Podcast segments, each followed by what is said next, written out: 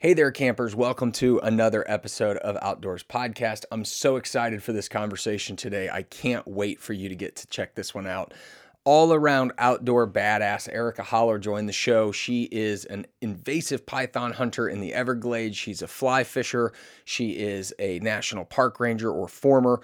Uh, she has spent her entire career learning about and exploring the outdoors. And so she is an incredible resource to learn from. I'm so excited for you guys to hear this conversation.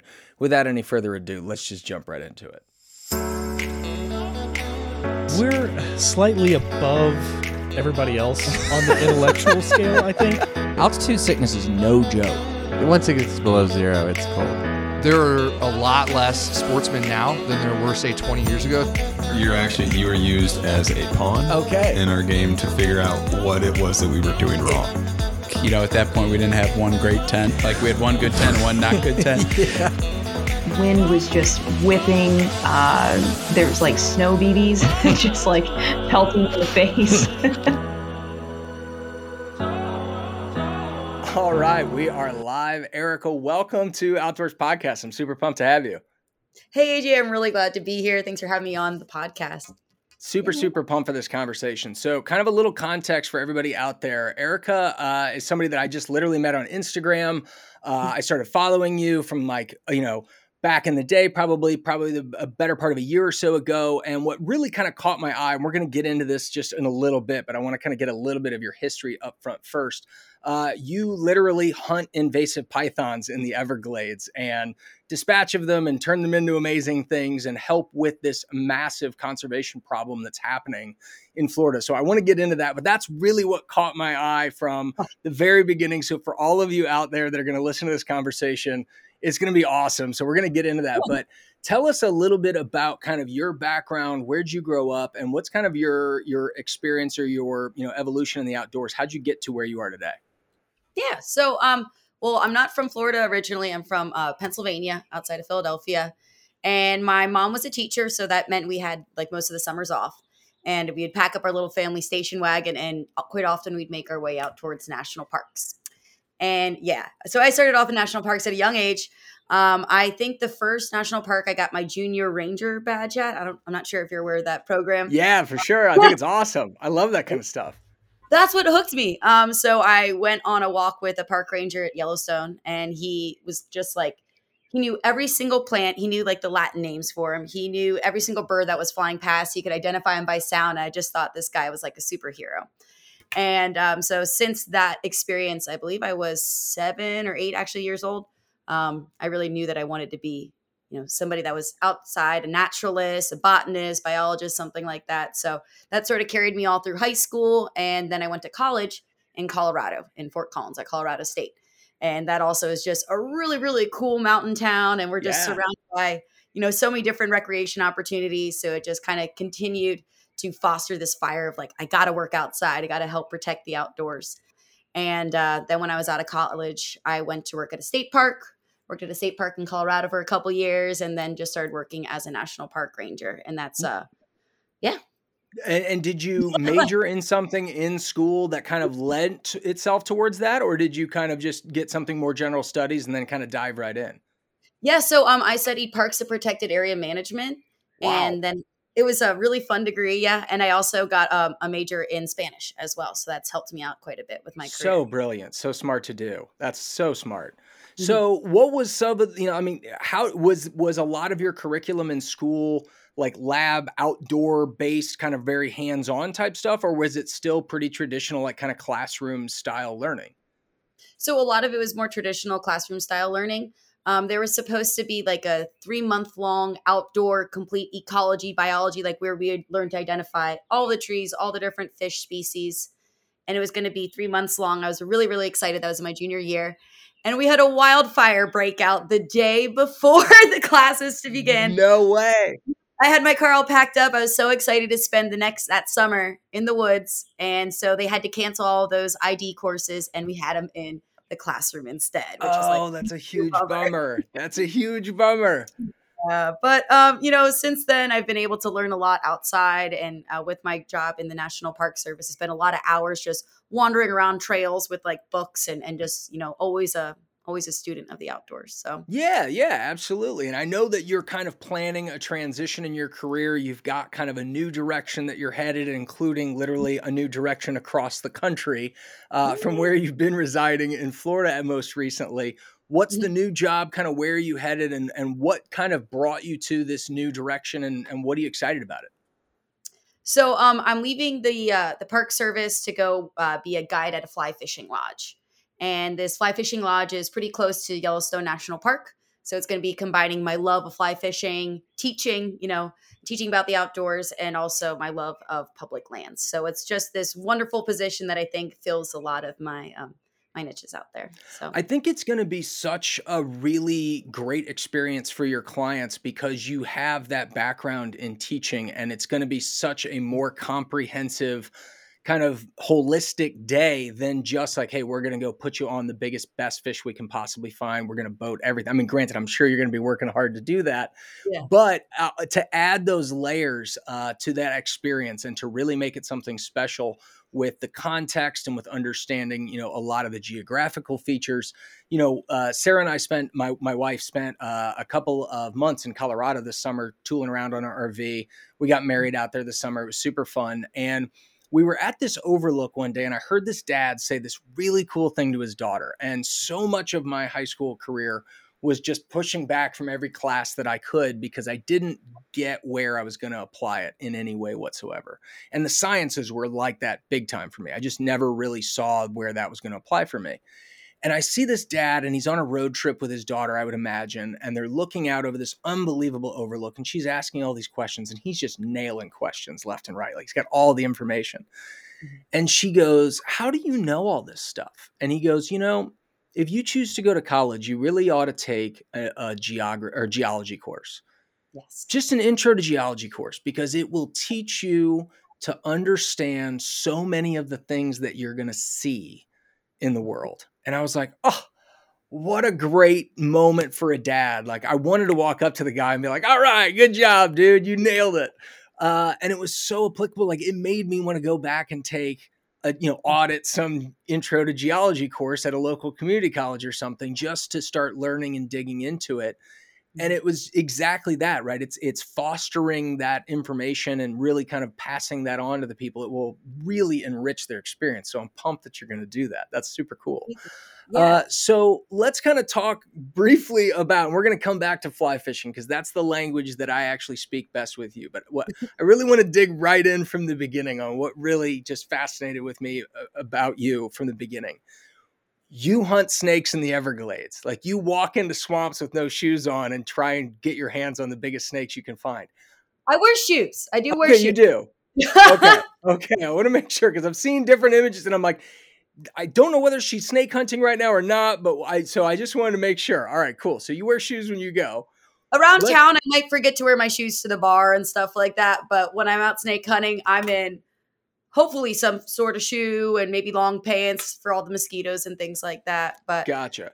So Yeah. let's talk first. I mean, how did the, how the hell do you get into this activity? Like, a have you always been that kid that just like walks up and grabs a snake and is like, "Look," or di- is this something that like you figured out later on? so to answer that question, is this something like I've always done this as a kid? I've always loved Okay. finding wild animals and seeing if I could like get a little closer to them and how I could observe them. Um, my dad said when I was, I think like six or seven, I caught a snapping turtle and I carried it all the way home and put it in our like plastic recycling bin. And I said, Look, we got a new pet. And my parents were wondering how the heck I caught this snapping turtle and how I still had all my fingers, you know? Yeah, seriously. Seriously. so I've always just been fascinated about wildlife and wanted to get, you know, a closer look to them. Um, but my whole interest in snakes didn't really evolve until a couple years ago when I moved down to Florida. And uh, we had a snake uh, catching course done by Big Cypress National Preserve, which is a preserve, right? Um, it kind of follows the border of Everglades National Park a little Gotcha. bit. So um, the the FWC they did a, a course. They taught us how to identify pythons correctly and then how to properly handle them. And the way that you were taught that skill was they literally had a bag of snakes, and one by one they would release a python in this big grassy yard, and you could either use like the snake hook, which was this long metal hook, or um, there's a variety of different techniques. You can just, if you have really fast hands, you can grab just right behind the head.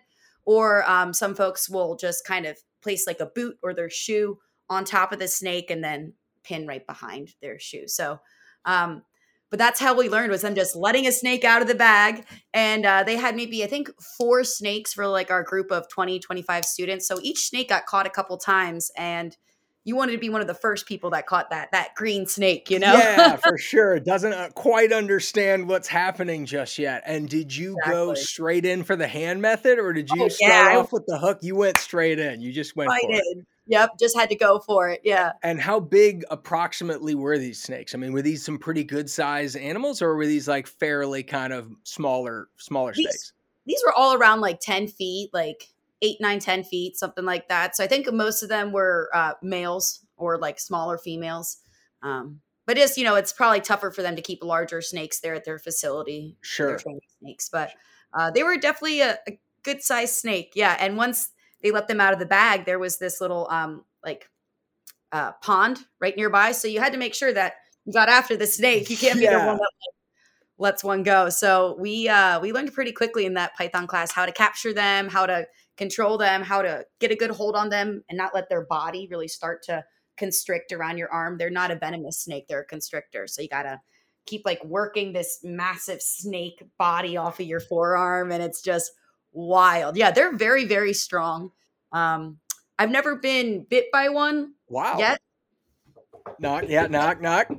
Yeah, not yet. Uh, but I've had some close calls where you think like, whoo, and the adrenaline is just pumping. So it's it's a really fun um, sport, really fun activity, whatever you want to call it. yeah. So let's talk briefly about like what is the the reason for all the people that aren't familiar. I've got kind of a general understanding of it, but I don't really have any kind of information on it. What is kind of leading the need for people like yourself to go out and catch these snakes and dispatch of them, and like what is the invasive species problem related to pythons in, in the Everglades? Yeah, exactly. So you you touched on it. They are an invasive species, and in my opinion, like the worst invasive species. They can grow up to 18 feet long, um, several hundred pounds. Yeah, 18 feet is the longest we found in the wild so far.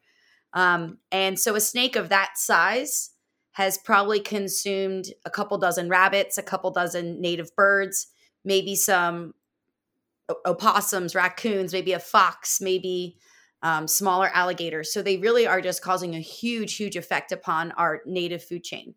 And uh, we've been shown in some studies that it's like 95% of the small mammals are gone because of these pythons, and 75% of our deer are gone because of these pythons. So, Wow. Yes. Yeah, that's a serious, serious problem. And is are there currently enough people out there that are trained and working on the problem for there to be progress, or is there just like a massive need for more? Um, so there's a couple different programs that you can get. Well, that's a lot of technical stuff I'll get into maybe later, but sure. um, it's an uphill battle to answer it. You know, like we don't really quite know if we'll ever get a grasp on this problem, but we have to keep trying. We have to keep fighting. Their it's like the hog problem in Texas, right? Yeah, exactly. You got to try to at least contain it to that state or not let them like get out and cause a lot of damage in other areas. So we're always going to keep, and we do have lots of wild hogs out here um, yeah. as well. So we have to keep trying to to knock out those numbers every year, but it's a big uphill battle. I don't know. Yeah. So let's talk. Best of luck to all of you that are in the fight. Eric is going to be heading to Montana, but for all of you, and I know you, I know that you know what's kind of cool about watching your channel and following you is that like you're not alone. Eh, eh, you know, even as a, a woman in that that pursuit, you've got a bunch of friends that are women that are out there doing it with you. I've seen pictures of you with enormous snakes with you and your friends and it seems like a really kind of fun thing to do together.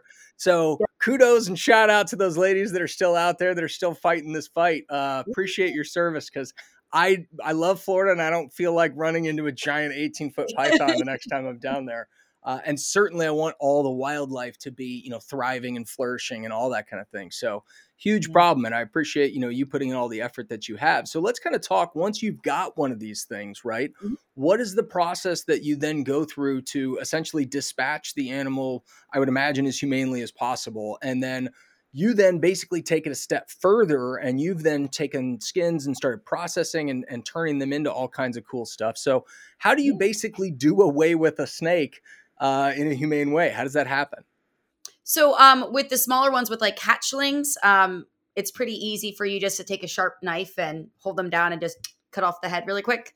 Um, but with the slightly larger ones, you definitely have to make sure that that brain is dead.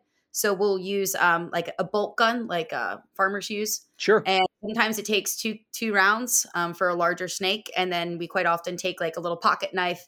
And it's called pithing the brain, and just kind of swirl the brains a little bit. You definitely want to make sure that that snake is dead as quickly as possible for the humanity of the animal. And then um, the weird thing is that you know in a snake that's even six feet long, there's still plenty of oxygenated blood within that body, and even after they've been killed, they are they continue to move and move for hours and hours, which is just kind of the really. yeah.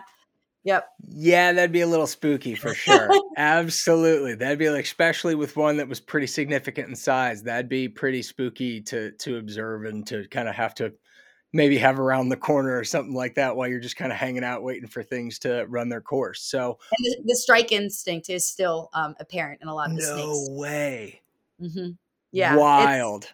It's, spooky. So you definitely want to make sure that like after you kill them, you put them like we put them in large um like pillowcases, just Yeah. like linen bags. Tie it up, make sure that they are not getting out of there.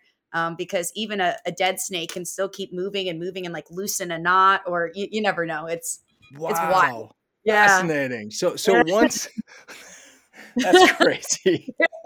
it's That's crazy. really, really I- I- you know it's it's fascinating my my wife used to be a veterinary technician and she's Oh. g- left that career path and is doing something different in the future still animal related but uh some of the stories coming home from the end of the day uh I, you know i didn't realize that you know not not to be graphic or anything like that but like if a dog has rabies like legitimately has rabies the way you figure that out is you cut their heads off that's how they have to do the test essentially Really? yeah, it's a very like intrusive thing.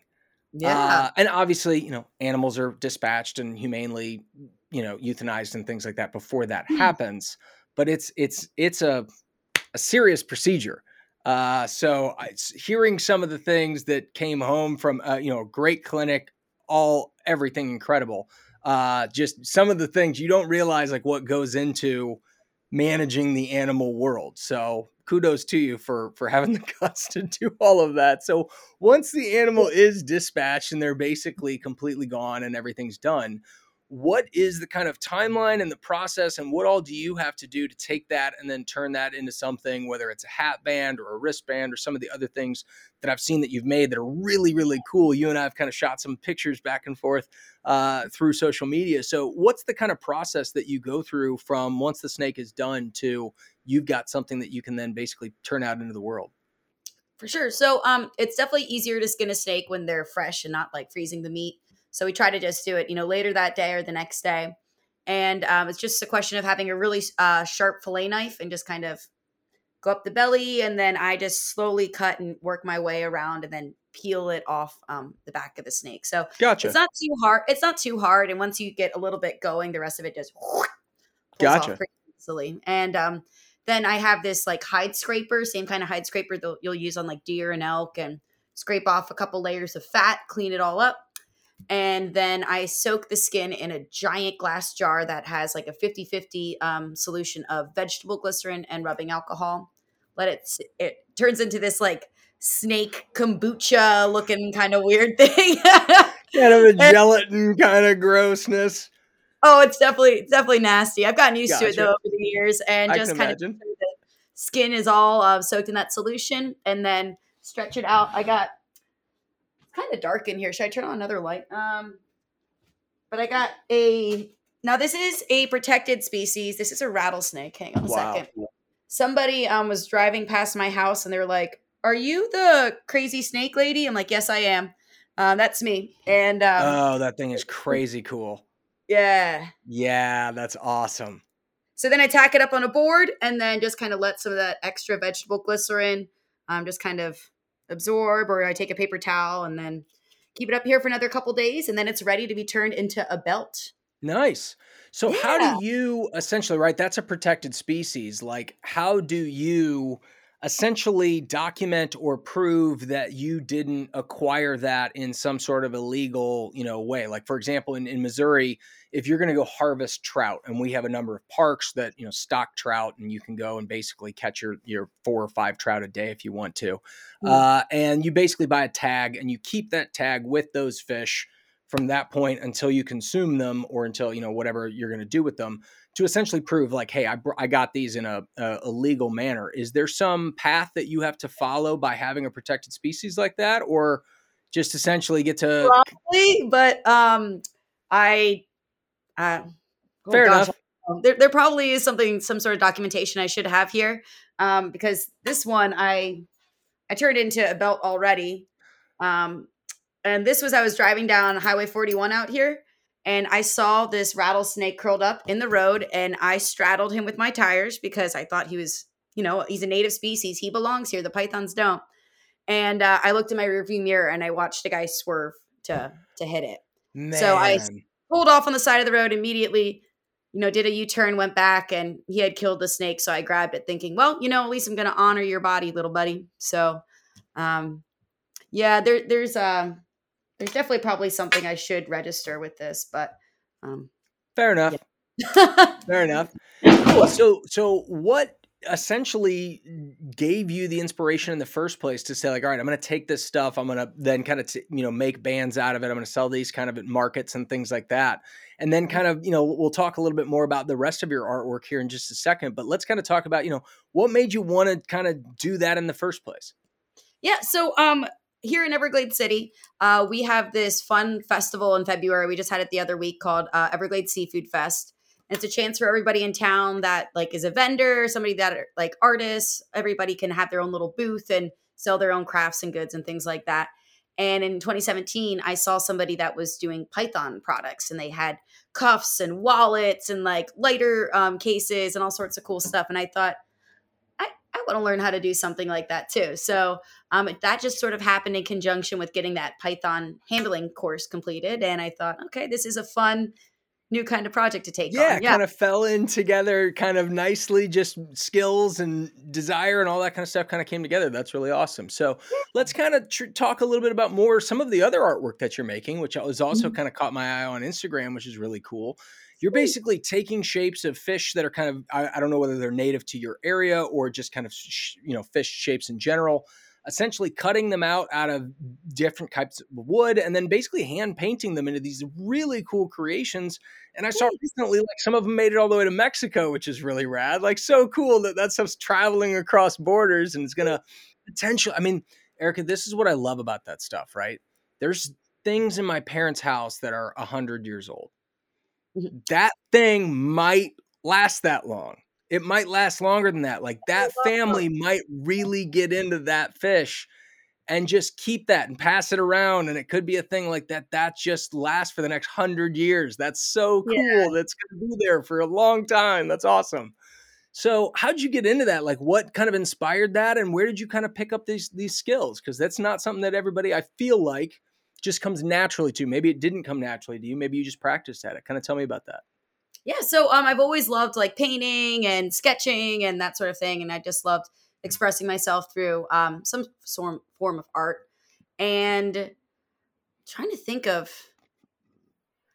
in town, there's a couple people that just have these really neat um, fish that are formed out of like pieces of driftwood, and they maybe really shape the head and smoothen out the head and then they as they go back past the gills they let the body just become the wild piece of driftwood and i always thought that's a cool. really lovely thing to do yeah. and so i got a sander and a dremel and i kind of started trying to do stuff with driftwood but it was harder and harder for me to come by like the ideal pieces of driftwood so i thought i'm just going to get plywood and start making my own sort of fish and um, i found some reclaimed plywood sitting at the back of my rental house here and just started cutting and forming. Got a jigsaw a couple days down the road and um, and a router now. So I'm just slowly acquiring more tools, learning how to use them more, and um, it's just become a blast. I've had other friends say like, "Hey, we want to get a snook that we can put right outside of our boat launch, and we can mark it with our last name, and I'll take a Dremel and carve their last name in it and things like that." So I do a lot of little custom, personalized deals for people here in town, and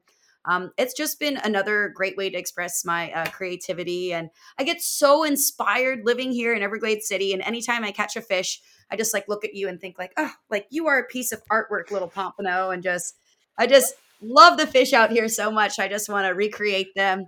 Um, out of I- wood on watercolor. Yeah. I think it's really cool because you know so often I think people forget when it comes to artists they they see maybe there's a price tag on art and they go like oh you know I'm not going to spend that kind of money on this thing that I'm just going to hang on my wall or whatever it may be. Mhm. They forget about m- the vast majority of the reason that the artists are doing it is because they love to create stuff. yeah. right? And then they've figured out a way to make a living at it and to support themselves and maybe take care of a family and you know send kids to school and do all the things that you, we are perfectly fine paying people to do, right? But for some reason, if their thing is art, we have a hard time finding a way for them to make a living at it. I've never really understood that. But so many artists just want to express themselves. They want to create something, and it's not about the money. It's just about putting something out there into the world uh, that they think might make somebody, you know, put a smile on somebody's face or make somebody think about something a little differently or something of that nature. So I, I'm super into that. That's really awesome. So let's talk a little bit about, you know, you kind of created these fish as your artwork. Let's talk about your love for fish, right? You obviously have a real deep passion for it. Uh, you do a ton of fly fishing. It seems like all over the place. Uh, you've caught some incredible fish. How did you get into fly fishing in the first place? What was kind of your entry into that world? oh gosh so i have to thank instagram for um for getting into fly fishing actually yeah i let's see it was well i picked up a tenkara rod in 2015 and i don't know if everybody counts a tenkara rod as fly fishing so I've got one right over there. so um i had a tenkara rod when i was living in uh, california and just spent the summer backpacking in the sierra nevadas and like didn't really know what i was doing Wow. Oh, it was wonderful. And um, I didn't really know what I was doing at that time with a fly rod. So Tenkara was simple, but caught like little, um, I think they were like golden trout, like rainbows and stuff like that. So Great. that was like my introduction. And then I kind of put it away for a couple years. And in 2017, when I moved down to Florida, there was um, at my local fly fishing shop, there was an advertising for a women's only fly casting clinic. And I thought, yes, this is like, this is my calling.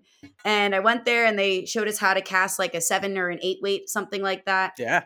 We cast it in the parking lot for a good like hour and a half. And then we went across the street to the lake and we learned how to cast with like better, like with the water tension. Yeah. And out of that clinic, I walked out of there having four brand new friends that were all women and incredible fly casters. And I'm still friends with them to this day. And so I thank those ladies for um, putting this incredible passion of fly fishing um, in my soul. So Yeah. that was wonderful event. And they still have um, some fly casting clinics there and fly tying nights and stuff like that. But it was that women's only um, event that really called me out because um, it's a mainly, you know, a man's dominated sport out there, but there's plenty of women now coming out on the scene in the last like decade. So Yeah, Um, yeah, absolutely. I mean, I was just uh, over the summer when we were in Colorado. We were really kind of the timing worked out just right, where we walked into Golden Fly Shop in Golden, Colorado. Mm. Uh, so shout out to Justin and, and Davis and the guys. Um, and they were super nice, super inviting, welcomed Sarah and I in, walked us all around the shop, showed us all kinds of cool stuff, invited us. They had this big barbecue, kind of the end of the summer barbecue thing that they were doing. And they had this huge tent and they had a, have you ever heard of a pickers collective, by the way? This was like one of the coolest things I've ever heard. Um like collective, so like a bunch of bluegrass guys. Yeah, yeah, exactly. Yeah, this was really cool. So, it, for all of you that are listening, basically, Pickers Collective, they have like 60 or 70 members of this group. Wow. And basically, whenever the, the band gets hired, you're going to get like six to eight of them, but you have no idea which six or eight. And it's going to be whoever can basically show up for that gig. And so you basically never see the same group Mhm. but they all know kind of the generals of the same songs and they can essentially play for a couple hours at a time and they just work their way through different kind of hits and stuff like that but then lots of little soloing and stuff and it was so cool they were incredible so i really apologize for not knowing the name of the group but they were awesome and so we got to go to this great end of the year barbecue they had fly fishing golf so they basically you stood on a thing and you casted to like a hula hoop and they had like an eight weight that was like a 60 foot you know cast and then they had like a little three weight tiny cast that you were just like dropping it in it was awesome And there Oh. was a group there, Colorado Women on the Fly, and it was exactly as you just talked about this community of women that basically all go to these events and they go fishing together and they kind of support each other and bring more women in. So, absolutely, I've seen groups around the country have a lot of success in bringing more women to the sport. So, really cool that you found that uh, for your group. So, once you got in, I mean, it seems like you do a lot of fishing. I mean, you really get out. And we talked a little bit about this off air that you're pretty much out from morning till basically night. Like you really spend your life in the outdoors, which for those of us posers that basically just kind of go weekend warrioring on the weekend, we all live vicariously through you. Uh, you know, tell me a little bit about where you like. I mean, you don't have to give away obviously, you know, spots or anything like that, but what part of the state are you primarily fishing in? What are you targeting? What kind of gear are you using? How are you getting to them? Kind of give me some some of the basics of of what you like to do when you go fishing. Yeah. So um I'll go fly fishing on anything from my paddleboard. That's a blast landing a fish on my little inflatable paddleboard.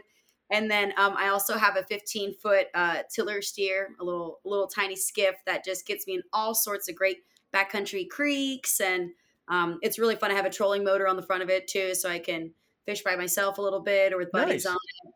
So that's really fun. And um, so I fish primarily in an area called the 10,000 Islands, which go from like Marco Island down um, towards Everglades City, and then they continue down along the coast towards Flamingo. So um, I get to literally have my pick of 10,000 or even more islands to go explore. And, um, you know, we can target a variety of fish here in Florida throughout the year. That's what is makes this like an amazing, amazing fishery. Um, this time of year, we're going after lots of pompano and sea trout, redfish are prevalent. Um, and the big tarpon are just starting to show up here. So uh, they'll be sticking around from like March uh, well through June and that sort of thing. So we get to target a variety of fish here, which is so much fun. Uh, but a lot of times I'm casting like a seven or an eight weight. And um, the fishery here is tough. We have a lot of tannins in the water. So sometimes you don't really quite see a fish until you're like right up on it, or you have to be pretty good at looking for wakes and looking for slight changes in the water movement. Um, but then every once in a while, we'll just see a couple of redfish tailing, and that's just such a wonderful sight to see those blue tails sticking out of the water.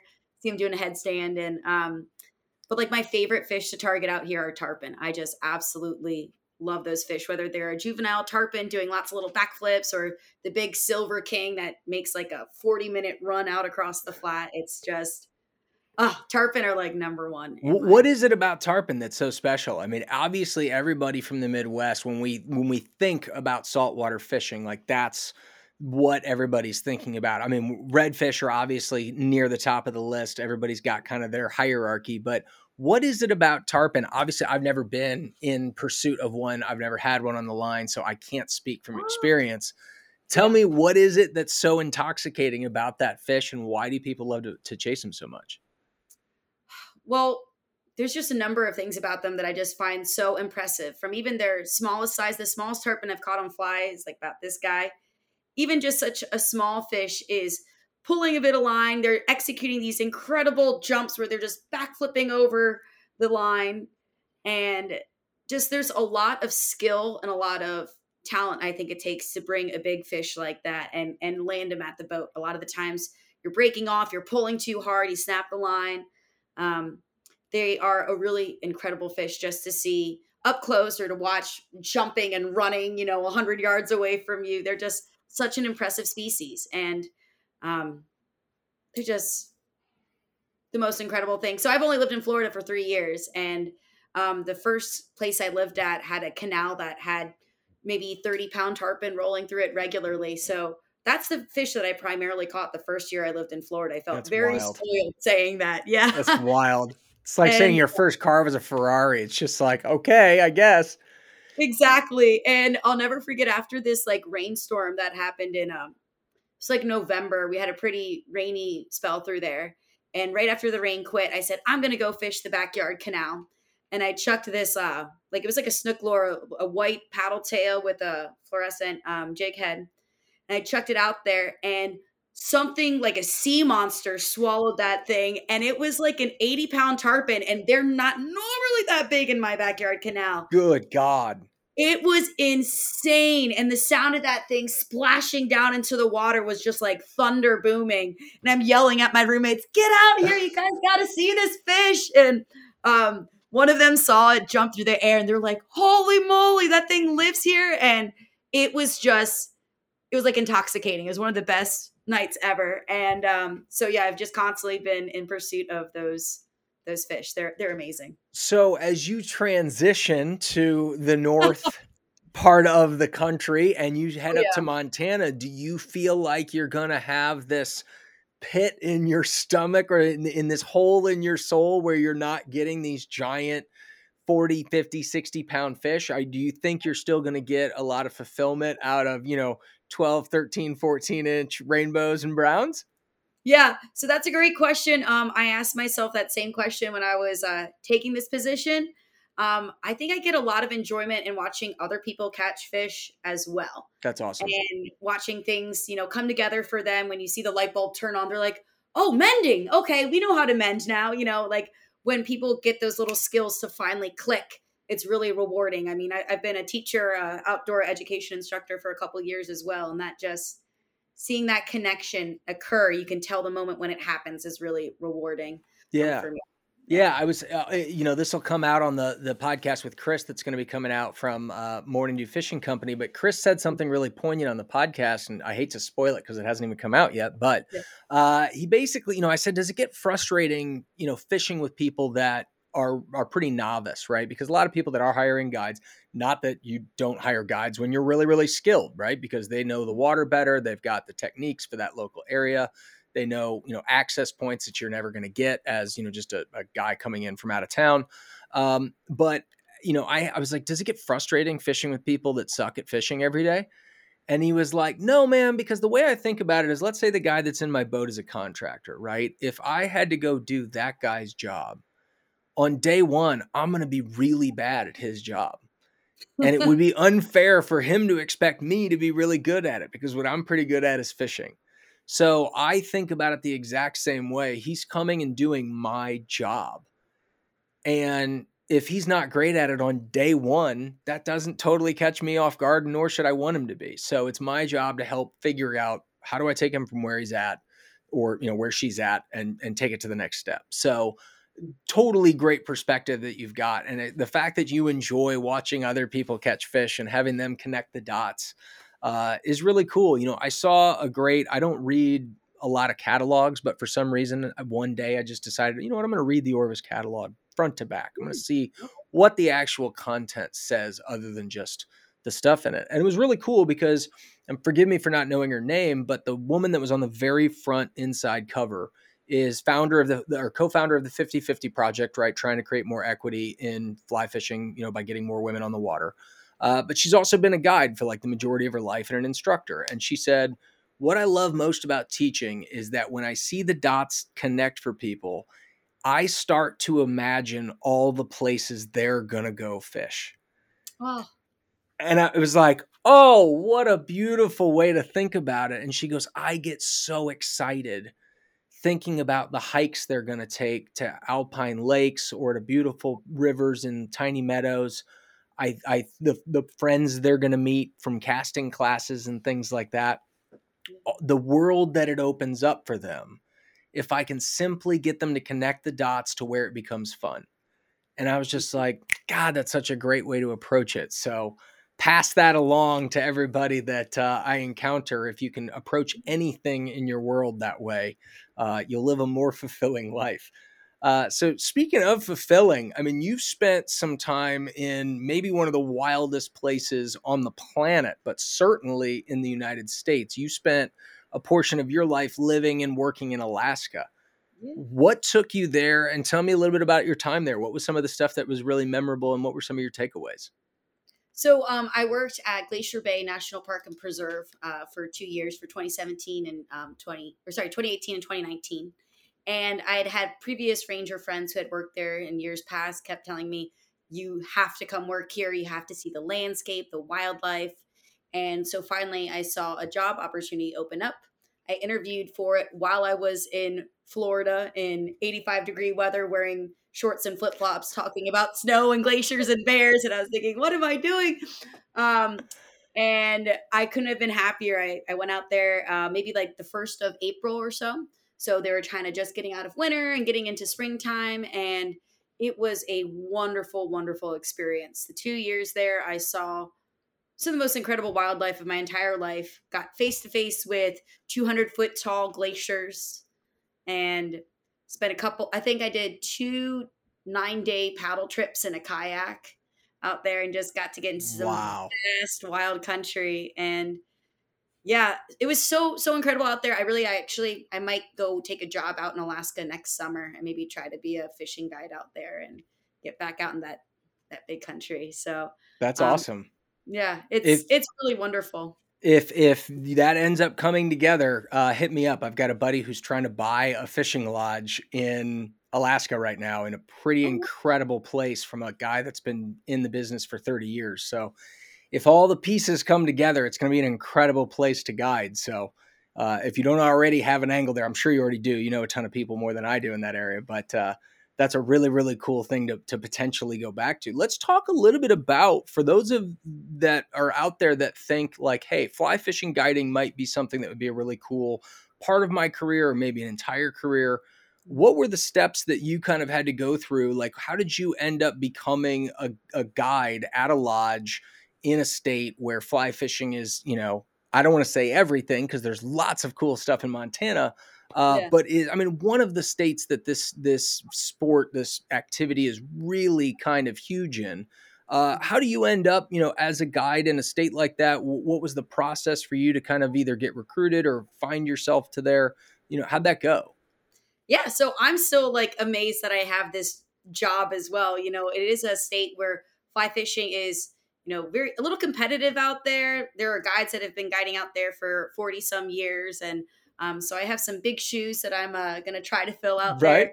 Um, but I've also been like a constant student and I love learning and I love learning, you know, new techniques and how to push through new challenges. So um, I think the way that I kind of knew that this was the future for me was as I was a park ranger, I did a lot of fish with the ranger class, uh, fish with like a ranger clinics. Oh, And It was cool. basically uh, spin fishing, and I would show kids how to identify fish properly, fish anatomy, how to hold a fish, how to not, you know, put your finger in the gill and hold them that way. Um, so just like wanted to create future ethical anglers. Really was my whole um, game, and I took that love and I started talking to these different lodges about my passion for uniting, you know, fly fishing and my love of federal lands and like how I think a job like that in Montana or Wyoming or out in these, you know, more rural areas, how I think that would be a great opportunity for me. And I found a lodge that's going to take a chance on me. And um, I've never rowed a drift boat before, but I've, you know, paddled Hawaiian canoes, I've paddled paddle boards, kayaks, all sorts of other vessels. So I think I'll probably put that drift boat in a circle once or twice and then then I'll figure it out, you know? So So my my buddy Brad, uh, God knows I'm not good at rowing at all, but he taught me one thing that I felt like was probably worth passing on to anybody else in the world. And you yeah. probably already know all this stuff, but uh, he basically said it can be a little tricky for people that are used to rowing forward, right? Because we're so used to essentially pointing the nose away from the danger and row like hell to get past it, right? Uh, you can steer your way to a certain amount, but you got to have enough momentum going in the direction that you want. With a drift boat, it's the exact opposite. You point your nose at the danger and row away for, from it, right? So if you've got an obstacle over here, you're not going to row this way. You're going to point yourself at it and row away from it to Mm, get away from, right? And he Yeah, yeah, goes, so that can be a little bit tricky for the person that's used to point away from it and row like hell. Uh, Mhm. so just something that he said to me that made a lot of sense when he said it. He goes, "It's gonna the exact opposite of what you think." And the second he said that, it, it all made sense for me and started to come together a lot easier. So pass that along for you. I'm sure you're going to have incredible instructors that are going to be working with you to help you get there. So awesome, awesome. Uh, what are some of the challenges that you think you're going to have to kind of overcome in just being a first year guide on the water? And um, what are some of the things that you're looking forward to most uh, about the new position?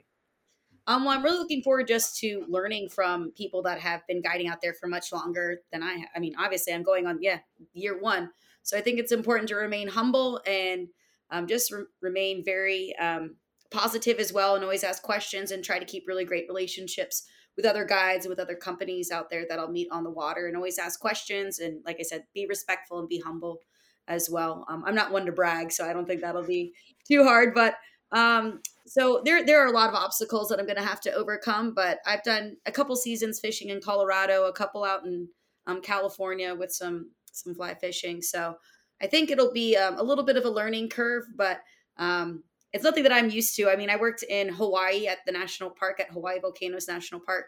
When I got hired there, I had never been to Hawaii. I didn't really know much about volcanoes and they hired me. I had about two weeks of training and there I was talking like an expert. So wow. I'm very used to just trying to, yeah, learn as much as I can and, and study really hard on uh, when I get off work and um, just fully throw myself into that new ecosystem. So I, I'm really excited to have this new challenge and all this new stuff that I get to learn. That sounds so exciting. I mean, you've just got such a fun career, but it's been intentional, right? Like you've made the decisions, you've taken the chances, you've applied for those roles.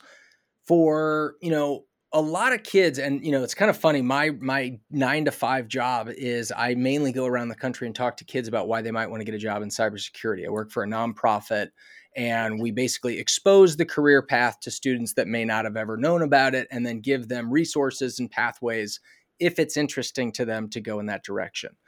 And secretly behind the scenes, my brain is going, don't get a corporate job, just go be a surfing instructor in Australia. Like, just go wander around for a while, at least take some time. Like, my brain is always kind of contradicting that story, right? And and we do a great job, and, and I think our content, what we do on the cybersecurity side, is really awesome. Uh, but part of me is always wondering, how do you foster that interest in kids, you know, and encourage them to go take those chances and get those jobs and go for it. Uh, if there was a, a, high school kid that's coming out as, you know, maybe they're 16, 17, or, or maybe even a little bit further down the path that maybe wants to do a, a less traditional job, job uh, and, you know, go do something really cool like you've been doing, what would you say? What would you tell them? I would tell them just start right now, start doing what makes you happy. Um, you can do it. You know, don't let people tell you that it's crazy and that you're not thinking about your retirement, you're not thinking about your 401k. Do what makes you happy. Um, I have a lot of great memories that I know when I'm in my 60s and 70s, I'm going to be looking back on them thinking, like, yeah, I lived life right. And um, do, just do what makes you happy. You know, that's really the best best saying I could come up with. yeah, absolutely, absolutely. Uh, as far as fishing goes in Florida, so I'm a Midwest-based fisherman. We'll kind of wrap up with this, and then I'll let you get back to your night and go out and have fun somewhere out back in the outdoors. I'm guessing. Uh, I'm gonna go home. I'm gonna go downstairs and watch TV, and you're gonna go outside and like catch a snake, catch a fish, make some food on the beach, and have a good time watching a sunset. if I had to guess. Uh, so as far as fishing in Florida, for those of us that are basically, you know, Midwest trout fishers that have really not been to, you know, those bigger parts of the saltwater, you know, kind of southern United States, what are some of the biggest things that maybe you think would be different for us that we would then kind of need to know? Or how would you approach, you know, if you're coming from somewhere like me, coming down to Florida, how would you go about finding someone to take us fishing and you know books the book the right guides? Because to be honest one of the things that you hear in the midwest where i'm from is that like there's just a lot of salty salt guides right? There's just like a lot of kind of assholes that are basically mean to you all day and don't really want to put you on the fish that they want to put you on. They'll just say oh, yeah the tarpon aren't jumping. We're going to go after these or something like that. So for those of us that are thinking about coming down there and want to have a really positive experience, do you have any advice for for folks like that on maybe how to find the right people? Gosh, you know, um, I know exactly what you're saying. There are some guys that just they're not willing to pull into the wind or not willing to help you see the fish. And um, I would say just like use your resources, use your friends if they've had any, you know, successful trips or if they got a friend of a friend, like through word of mouth is really the best way because anybody can look super friendly and encouraging on Instagram, right? You know? Yeah. So um, I would say just use like your friend resources and ask if other people have had a good experience with that guide. um, in in my opinion. Yeah. I'll give you Gotcha. tons of recommendations for down here in South Florida. Yeah. Rad. You need I'll hit you up. I got somebody that'll help you out. Yeah. Nice, nice. And if you want to, if there's any guides that you think would be a cool interview, uh, I'd love to have more Florida guides on and talk to them about their businesses and talk to them about their love for the waterways and their fish and all that kind of stuff. So uh, let's finish with this last question, Erica. You have a really cool Instagram account, and I've really enjoyed following you there.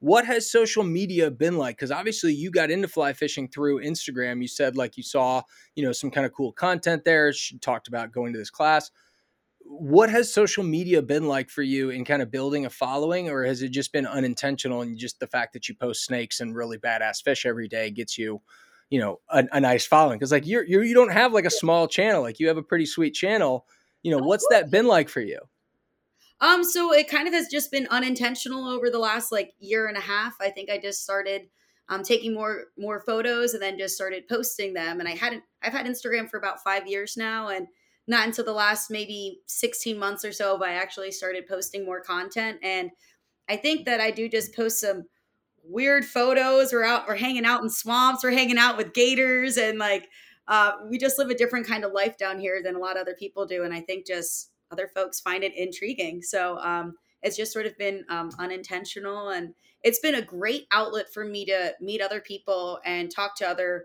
um, women, talk to other snake hunters, and things like that. So I've really had some great experiences um, using Instagram uh, to make some friends. So um, it got me invited on a trip to go to Baja California and go fish for striped marlin. And so it's just like led me to some incredible um, different adventures. So I'm going to keep using it as best as I can and keep using it to make friends and make connections and things like that. Yeah. yeah But Also, it can be bad too. I do have a limit on my Instagram, so I can only look at it for like 30 minutes a day or something like that, which I think is important. You know, you gotta you gotta live your life off the screen too. So I think that's super healthy and wise advice because I mean, it can be. I have friends that have not been on it and they're like, I'm thinking about getting on Instagram. And I'm like, ah, just be real careful because it can eat your entire life for lunch. So just be careful when you go out there and, and dig in. So, Erica, this has been a blast. I really enjoy getting to know you. You are even better in person than I was expecting you to be. I mean, you've just been absolutely incredible. So I really appreciate the time. This was super fun. I appreciate it too, man. Yeah, and if you're ever down in Florida, um, you know, next winter, give me a shout and we can try to get you on some some fish. Or if I'm out in your way, I'll I'll, I'll look be in up. Montana this summer. You never know. You might have a client coming. You better be careful. I might be there. Awesome. All Very right. cool, Hold man. on one second. I'm going to end this. Thanks again to my guest, Erica Holler, for coming on the show. Thank you so much for listening. If you made it this far, next week's episode will feature fly fishing guide from ArkAnglers in Buena Vista, Colorado, or Buena Vista, Colorado, depending on how you say it. I guess the locals just call it BV. Uh, and it is John Legao. He's an incredible, incredible fly fishing guide. We talked about fishing uh, there in Colorado. We talked about fish in Cuba and Tanzania and some incredible places.